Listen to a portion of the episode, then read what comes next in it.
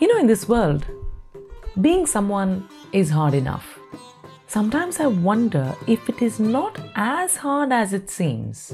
Okay, before a whole horde of people come charging at me, batons raised, let me clarify. Conforming to what society expects you to be is what I think is hard, especially if that definition doesn't sit well with you. When you can be true to yourself, you are much more at peace. Hi, this is Anu Hasan, and this is my next podcast for the Sunny Side Up series for the state Southword. Living life on your own terms. Such a great phrase, isn't it? But doing this comes with its own price. But the good news is that being willing to pay that price with conviction means an immeasurable sense of peace. As a kid, I was quite different. While other girls chose to wear feminine clothes, I preferred trousers. And it's not regular trousers, mind you. I used to wear the regular trousers and I used to wear a shirt on top of it, a man's shirt. Usually it was my dad's shirt. And I would wear a belt on top of that shirt. so it's something like a costume rather than an outfit. And as you can imagine, this raised quite a few eyebrows in Trichy, a small town. And please bear in mind, we are talking about 35 years ago. God, that's ages. Anyway, I digress. So, externally, I didn't fit. Even my activities, I was constantly in the sun, you know, playing basketball or, you know, practicing long jump or high jump. And even my teacher's comment that I looked like a red faced monkey from playing in the sun. Those were the exact words, mind you. Even this comment didn't deter me. I was one of those girls who played in the sun, who wore trousers which looked more like a costume. I spoke to boys, I hung out and played with them, and looking pretty was not exactly on the top of my list. And I can see that this attitude has shaped me into the woman that I am today. I look back at that time and I realize my ability to be who I wanted to be and not conform to expectations came not from me, but from my upbringing. And the fact that I was different in the clothes I wore and my involvement in sports never made me doubt my worth because my parents didn't. Their compass was not calibrated to reflect societal expectations. My parents did not expect me to conform to anything except values. They didn't ever say, Don't do this because girls are not supposed to do this. They said, Don't do this because it is morally wrong. Armed with this, I continued to forge my way through teenage and adulthood. You know, I was large, I was sporty, I was confident. Some called me a tomboy. I didn't care. I discovered that being a tomboy meant I was one of the guys, and I loved it. To be honest, I still do. But what a fabulous lesson my parents taught me. By allowing me to do what I wanted in the small things, they taught me that I could apply the same logic to the bigger things in life. That as long as I wasn't breaking the law, there was nothing wrong in being different. There is nothing wrong in doing something that other people aren't doing. All that matters is whether you are happy and whether you are content. But people don't seem to remember that much, do they? Or do they remember it and find it hard? Why is it that they would rather blend in than stand out? Conform, conform, conform. But why should you? Especially if it makes you unhappy.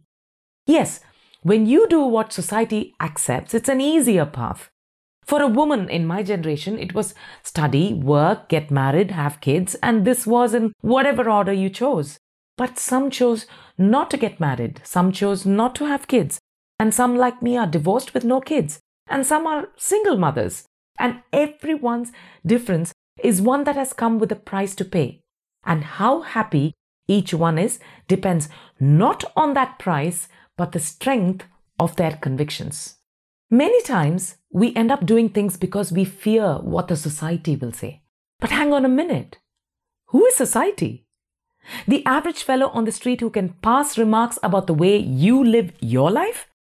Or the neighborhood auntie who can criticize all your decisions and incisively point out all your shortcomings? Or is the society comprised of your friends and family who want to see you happy and care about your well being. In my mind, that is a no brainer. Living your life in fear of what a stranger might think is stupidity. The strength of your convictions is absolutely enough to live your life on your own terms. Whatever happens, whatever mistakes you make, you face the consequences, learn your lessons, and move on. Don't let other people and this vague entity that we call society make it any more difficult for you than it has to be. You know, I don't mean to be offensive or controversial, but in my mind, I always have equated this term society with the characteristics of a dog. have you seen how a stray dog behaves? He snarls at you, and if you run, he will chase you. But if you stand your ground and fearlessly face him and take a step towards him, expecting him to back off, he will back down. This approach is what has worked for me every time. I don't know whether it's something about me, but on many occasions, complete strangers think they have the absolute right to make comments about my life, my decisions, and my choices. And when this happens, I try to deal with it from the strength of my conviction and without the fear of being found wanting. Let me share with you an incident. This was with someone whom I really didn't know well, and she said, At least if you had kids, your life would be meaningful. My immediate reaction was to start laughing. I mean, don't get me wrong, I absolutely adore kids, and at one point in life, I had wanted to have kids. But life had other plans for me, and I'm okay, and I'm quite happy with that too. I gently told her that I was happy with my life and it was quite meaningful even without kids.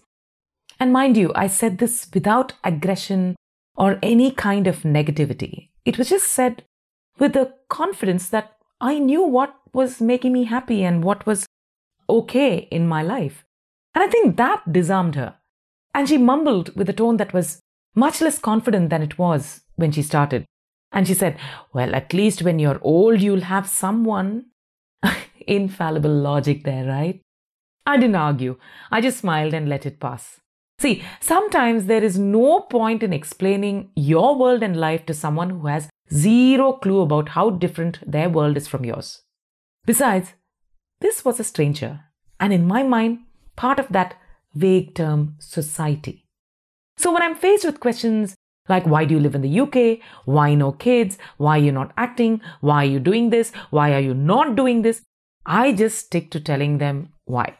But neither do I expect them to accept my choices, nor do I allow their non acceptance to question the validity of the choices that I've made. Sometimes I forget. Sometimes I find myself doing exactly this. I find myself questioning my decisions, my worth, but then I pull myself up by the collar and get back on track. And yes, of course, when I say society behaves like a dog, I'm not talking about rabid dogs. Now, dealing with rabid members of the society is a completely different ballgame altogether, and I tend to just stay away from them. No point in having to shoot them down. Figuratively speaking, of course. But what I'm trying to say is this remember that other people's opinions do not define who you are or how worthy you are. You define that. Some decisions come easy, they are what you want to do and what is accepted. But when it comes to a decision that goes against the flow, think about it. Think about why you are making that choice and what you hope to achieve by doing so. And if that something is important to you, explaining it to the people who care about you and then going ahead with it is what is certain to give you peace and contentment. You know what they say? At the end, you are not going to regret the things that you did as much as the things that you did not do. Do what your heart tells you to do, but do it after you have used your mind to assess the benefits of following your heart. Because sometimes you have to be practical, and sometimes you can get away with being impractical. But let your go and no go decision depend on the benefits of the choice and not on the reactions of society to its outcome. Don't give society too much importance because it can sniff out fear and prey on it. I'll leave you with one thought. It's a quote that I heard some time ago and I absolutely loved it. It goes like this In the end, the people who mind don't matter, and the people who matter don't mind. Keep your life sunny side up. Bye for now.